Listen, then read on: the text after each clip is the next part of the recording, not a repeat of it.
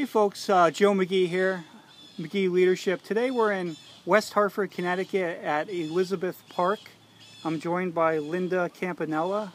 Linda, welcome to the show. Thanks, Joe. Thanks for having me. Not a problem. And the reason we're doing uh, episode 8, Meeting Local Authors, is a lot of folks, they don't realize authors such as Linda, they're right here in our back door, right in Connecticut.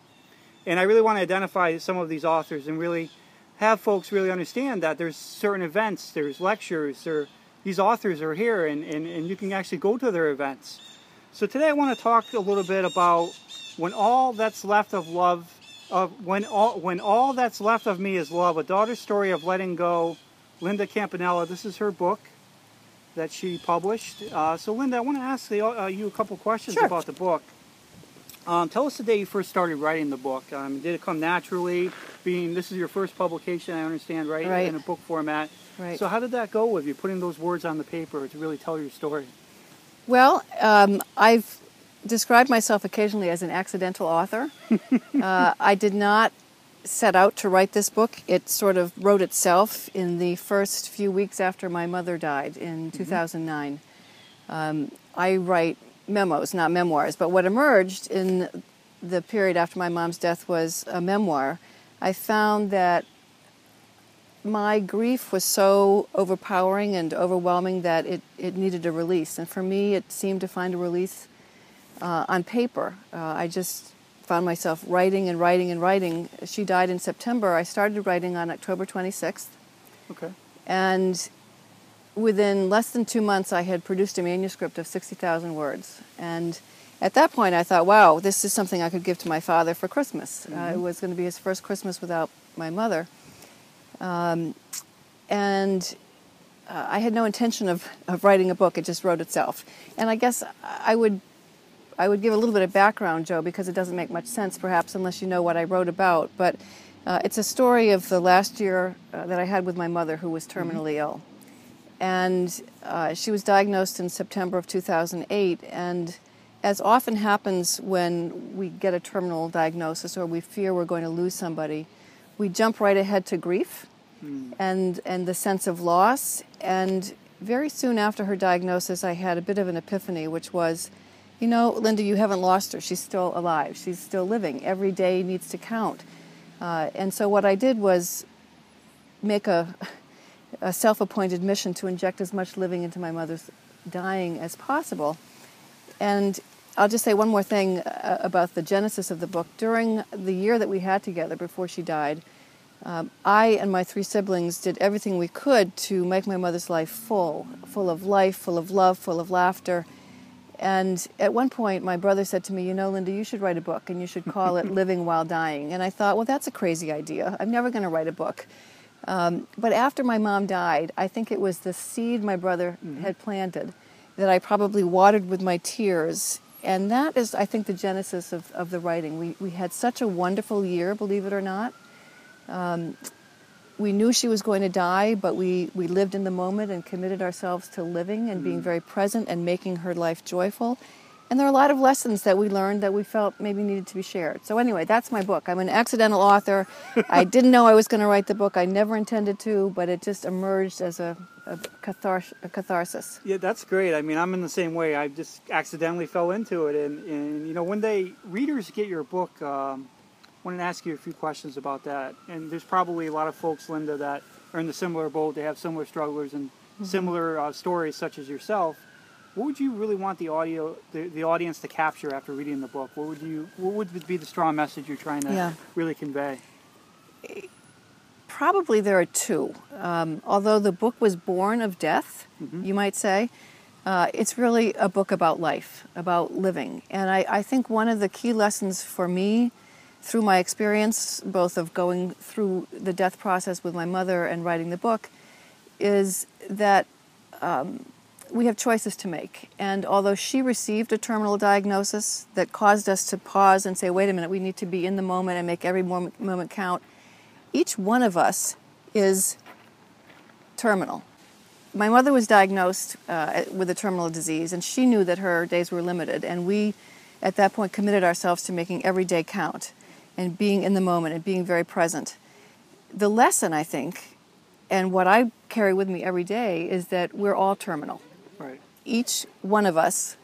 That's what happens when you're in a park, Yeah, and it's yeah, nice. A lot of Um, activity out, out here. uh, each one of us is terminal. So the, the lesson is what I want people to take from this book and from my experience is we're all terminal. And why wait until we get a terminal disease to commit ourselves to waking up every day grateful for the day, uh, commit ourselves to taking full advantage of, of each day and of each relationship, uh, leaving nothing unsaid, having no regrets. I mean, I was able to make sure my mother knew how much she was loved before she died. Right.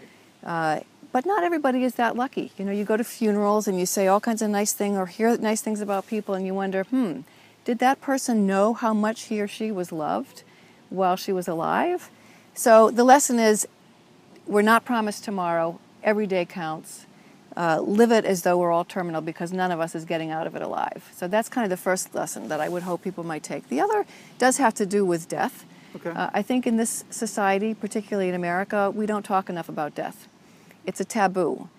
And we should talk about death. We should talk about dying. We should make sure that people know our wishes. We knew my mother's wishes, and we're able to respect them. And there's been a lot of research done about dying and death and people's wishes, and almost all of us want to give a loved one a good death Right. uh, and to, to fulfill his or her wishes for end of life.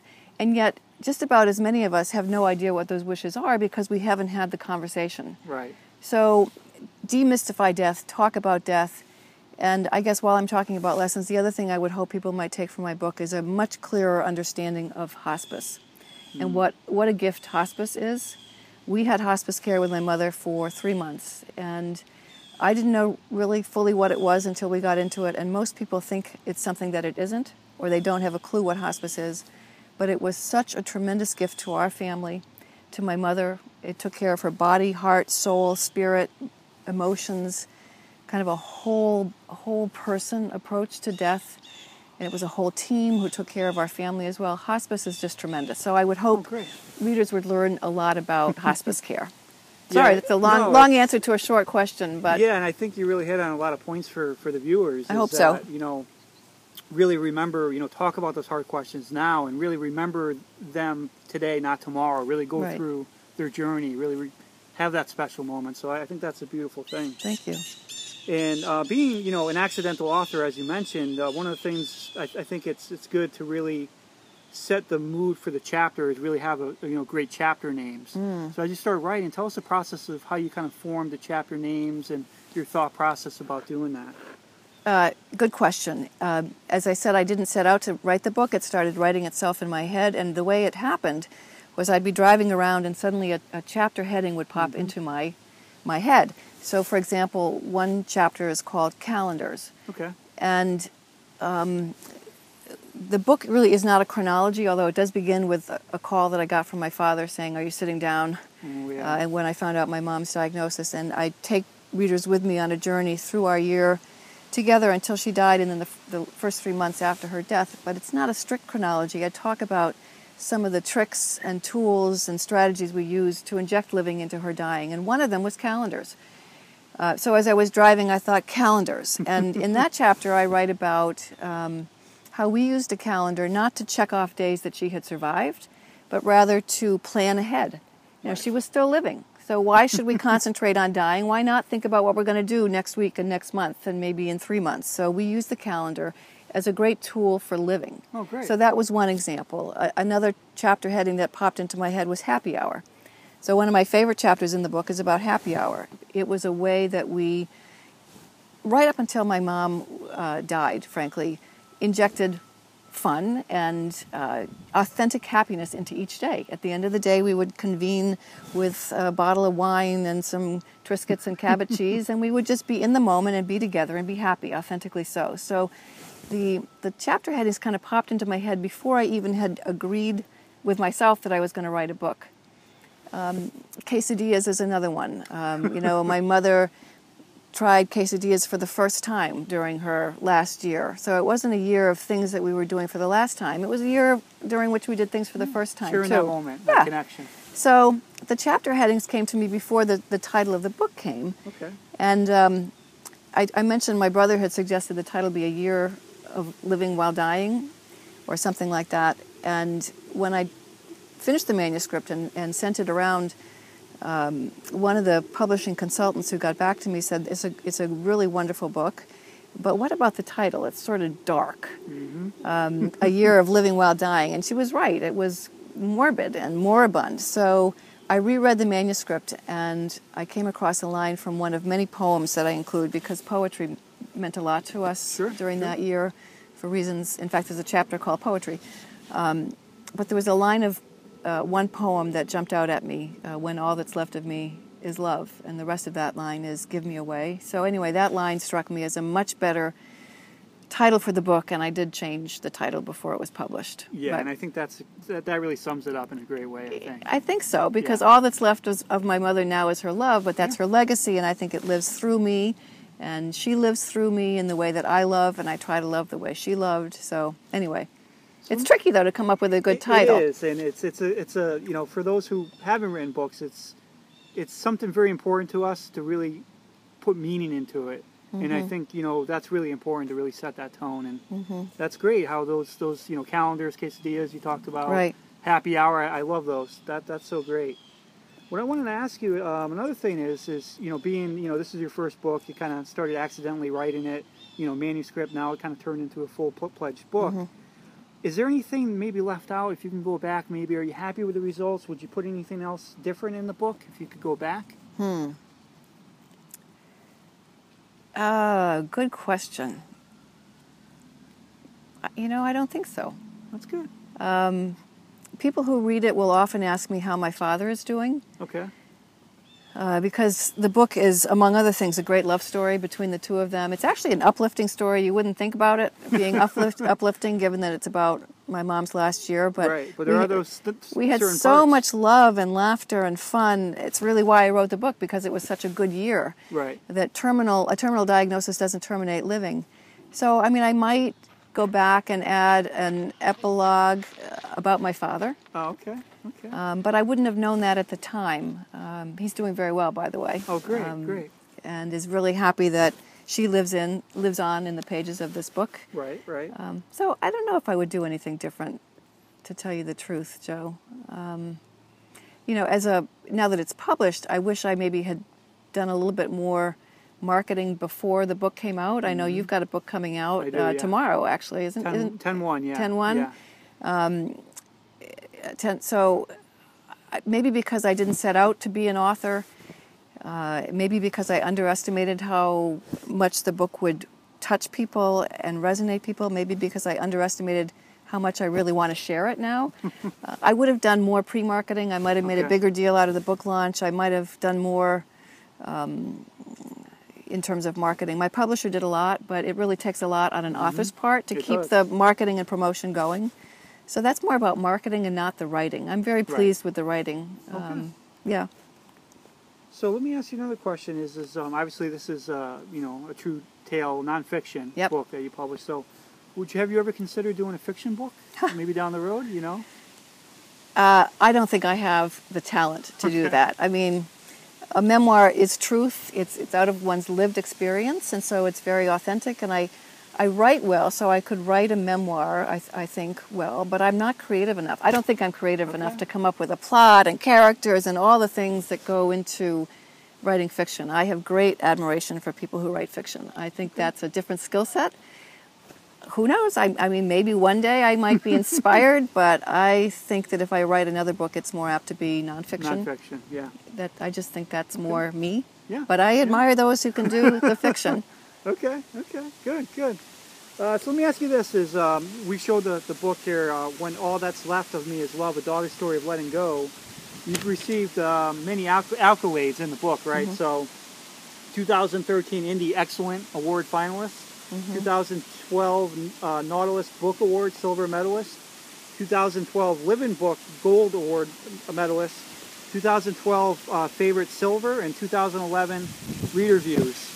Uh, so talk to me about that. Is you know having having all those accolades. How does it make you feel publishing the book and seeing all of these responses and seeing all of the folks that really acknowledge the book? Well, I'd, I'd be less than truthful if I said I didn't feel good uh, or proud. Um, you know, a lot of people write books, and with self publishing, uh, there are a lot more books out there. Uh, I had a publisher, but still, it's nice to get validation from some of these awards. I think I'm particularly proud of the Nautilus, The Nautilus, uh, yeah. Award. Uh, that's an award given for books that uh, change the world by opening readers' views and minds to new possibilities for life and for a better world. So I'm proud of that. Um, not that I compare myself with Deepak Chopra or Barbara Kingsolver or the Dalai Lama or Desmond Tutu, but they all won those. So I feel good about that. I think my mother would be proud.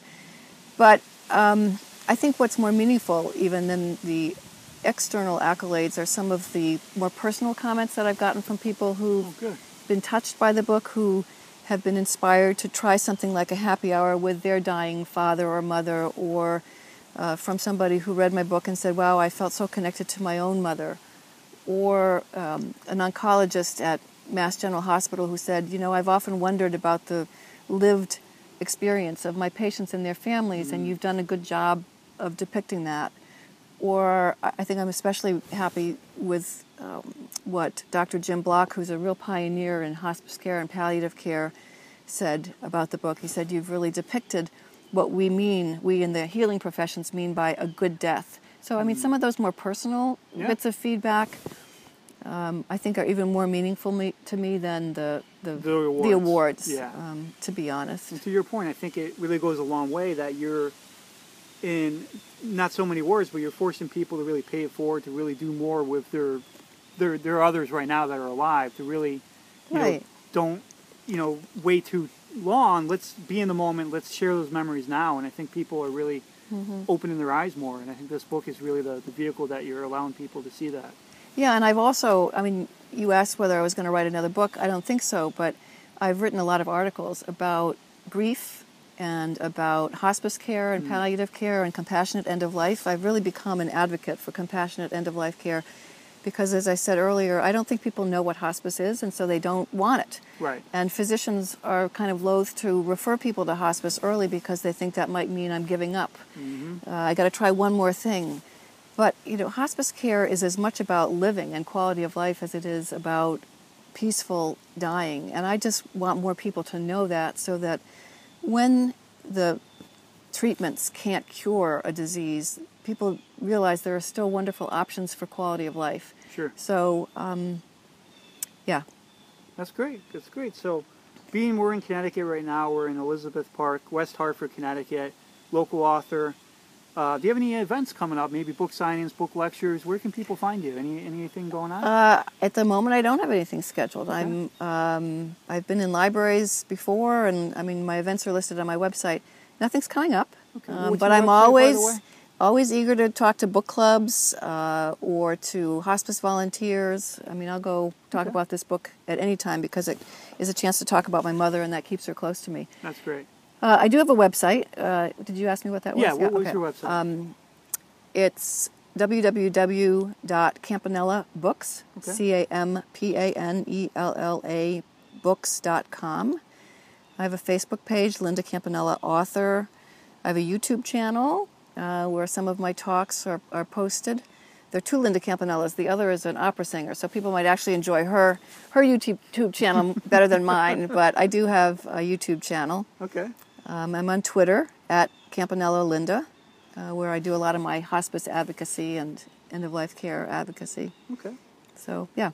Now, as far as uh, the book, um, obviously you can find more information on the website. Uh, but where can they buy the book? Uh, where, where is it for sale right now? Uh, when All That's Left of Me is Love is available uh, at Amazon.com, uh, BarnesandNoble.com, uh, through my website, uh, and any bookseller that you would go into could order it online. So it's available through the usual distribution channels as a Okay. as a uh, print book, but also as a uh, downloadable Kindle, Nook, whatever, e- ebook. yeah. Ebook. Okay. Mhm.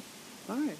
That's great. So we're, uh, you know, excited to talk about um, your book. Um, I think it came out really, really great, Linda. Thank you. And uh, folks, you can find this book on uh, Linda's website. This has uh, been episode eight, part three of Meeting Local Authors. Uh, Linda, thank you for coming down to our show. It was Thanks great so much, talking Joe. to you today. I enjoyed our conversation. Absolutely. Thank you. And congratulations on your book, too. Yeah, and Yep. we're going to pass that over to you Okay. shortly. So this episode you're going to find on McGeeleadership.com. You can find it on my YouTube channel as well uh, for more information on that. And my new book coming out is called The White House is Fake, uh, releasing on 10-1. It's a political thriller, and most people say, oh, why are you doing that to Trump? Nothing about Trump.